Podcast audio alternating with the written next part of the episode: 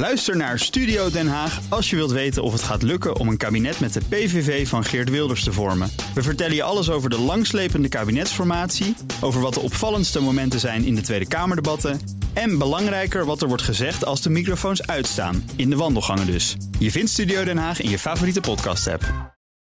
Dit is de Oekraïne Ochtend Update. Mijn naam is Geert-Jan Haan. En ik ben Bernard Hammelburg. We praten hierbij over de laatste ontwikkelingen in Oekraïne. En de gevolgen voor en de reacties van de buitenwereld. Je vindt deze podcast in je favoriete podcast-app. We kijken hier recht op het scherm van CNN en daar zijn wij nieuws in Nederland. En waarom?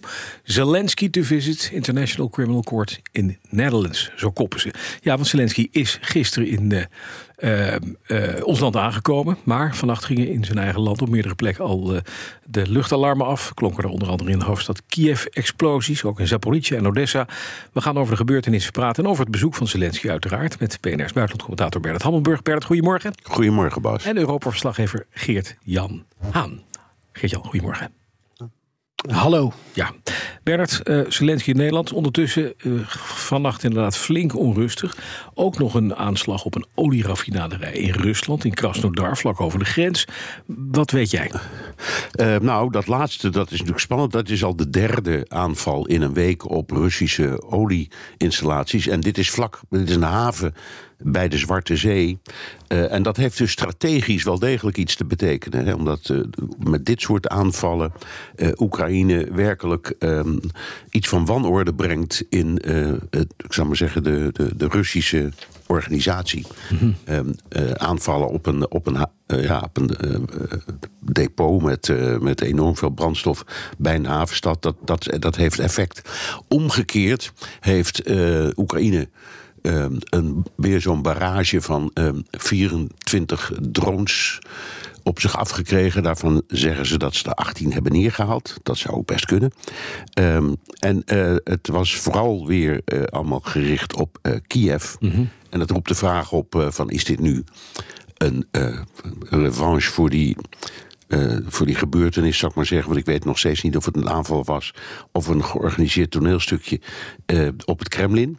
Of andersom, want. Uh, Uh, je kunt ook zeggen, als Oekraïne wel die aanval op het Kremlin heeft uitgevoerd, dan kan dat ook best weer een vergelding zijn voor al die aanvallen op Kiev. Dus het is een beetje kip en het ei. Maar in ieder geval, het, beeld is en blijft dat terwijl we wachten op um, uh, dat, dat voorjaarsoffensief, dat zich voornamelijk op de grond gaat afspelen, hè, op, op de, waar, waar die twee fronten tegenover elkaar liggen, dat door de lucht we nu kunnen echt kunnen spreken van een oorlog die gewoon elke dag plaatsvindt. Ja, dat blijkt. Nog eventjes, is dit die, die nachtelijke aanval met raketten en, en drones op, uh, op die steden niet ook een vergeldingsactie? Want hè, dat hebben de Russen, die hebben moord en brand geschreeuwd nadat er twee bommetjes of drie bommetjes landen op het dak ja. van, het, van het Kremlin. En waarbij ze meteen zeiden, zie je wel, Oekraïne pleegt een aanslag op Poetin. En Zelensky ja. zegt, nou, verre van.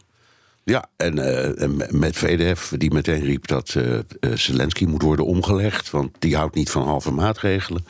Um, het kan, hè. het kan dus zijn dat het een vergelding is, maar ja, je kunt ook zeggen dat die aanval op het Kremlin, als die door Oekraïne is uitgevoerd, een vergelding is voor al die aanvallen op Kiev.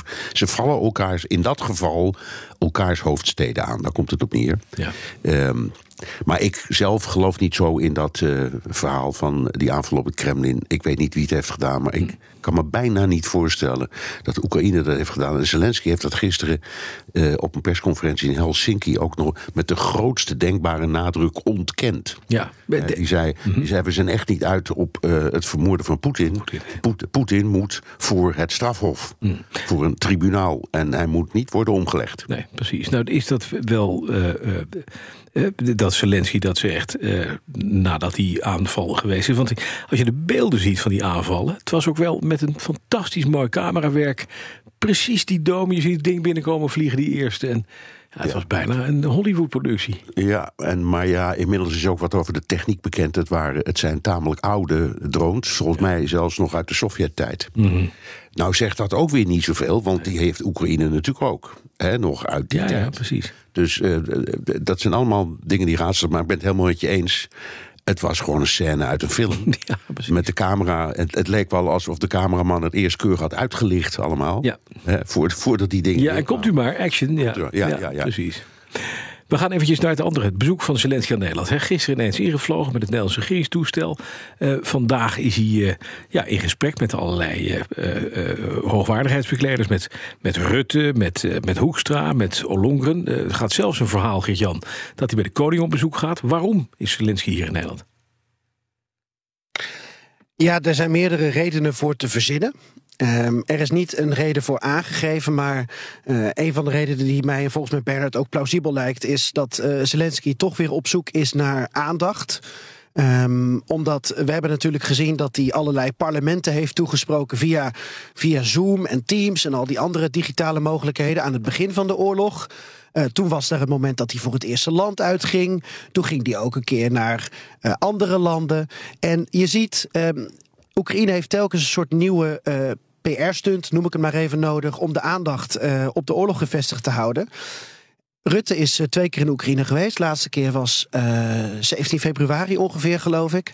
Nou, en ik denk dat toen, en ook toen uh, Hoekstra in Lviv was, uh, dat er toen uh, is gezegd: Nou, het wordt tijd dat je een keer komt.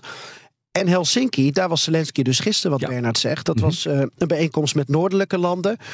Belgische premier De Croo, die is er vanmiddag ook bij in, in Nederland. Mm -hmm. Um, dus ja, hij gaat nu uh, weer een aantal andere landen uh, af. En ik denk dus, uh, er wordt veel gespeculeerd over dodenherdenking. En er zijn al Kamerleden die, geloof ik, ongelooflijk boos zijn erover. Hoe durft Zelensky op deze dag te komen? Ik denk dat het puur logistiek is. Dat het nou eenmaal zo past in het programma dat hij um, in Helsinki was, nu naar Nederland komt. En uh, misschien vliegt hij hierna wel weer ergens anders naartoe. Ik zou daar niet te veel achter zoeken. Ook al gaat het verhaal wel dat hij er iets mee gaat doen vandaag. En wel een steunbetuiging zal doen. Mm. Duidelijk. Eventjes om 11 uur komt dan die speech. Hè? Uh, uh, jij gaat daar aanwezig zijn. We weten wel wat de titel is van de speech. Dat wordt echt een keynote. Ja, uh, ik weet nog niet hoe lang die speech precies zal duren. Mm. Het is ook nog onduidelijk of die ook daadwerkelijk uh, via een livestream uh, ja, voor iedereen buiten dat gebouw te horen is. Het zal met name gaan over recht en rechtvaardigheid. Den Haag natuurlijk, stad van recht en vrede. Hij gaat naar het strafhof. Hij zal misschien ook nog wel naar Eurojust gaan en een aantal andere plekken uh, die symbolisch zijn voor uh, ja, de strijd die Oekraïne in de toekomst hoopt te voeren. Namelijk Russen voor een tribunaal brengen, Russische misdadigers. -hmm. Dus dat speelt allemaal, uh, speelt ja. allemaal mee. En dit is een van de, van de agendapunten vandaag um, die, die op, het, ja. Uh, ja, op het programma staan. Precies. Inderdaad, een bezoek aan het ICC, Bernard. Gaat het wat opleveren? Want ja, weet, dat is een hele goede. Kijk, die, die speech, uh, vre geen vrede zonder gerechtigheid. Prachtige ja. titel. Ja. Um, die, uh, dat, het, het levert in elk geval... Kijk, jij begon net te zeggen... we hebben hier op CNN de beelden van Nederland met, met Zelensky. En Geert-Jan zegt heel terecht... hij trekt aandacht nu, dit, als je dat bij elkaar optelt, mm -hmm. een speech van Zelensky vanuit uh, uh, het stafhof, dat, dat, dat pakt CNN ook weer mee. Dus ja. dat gaat de wereld rond.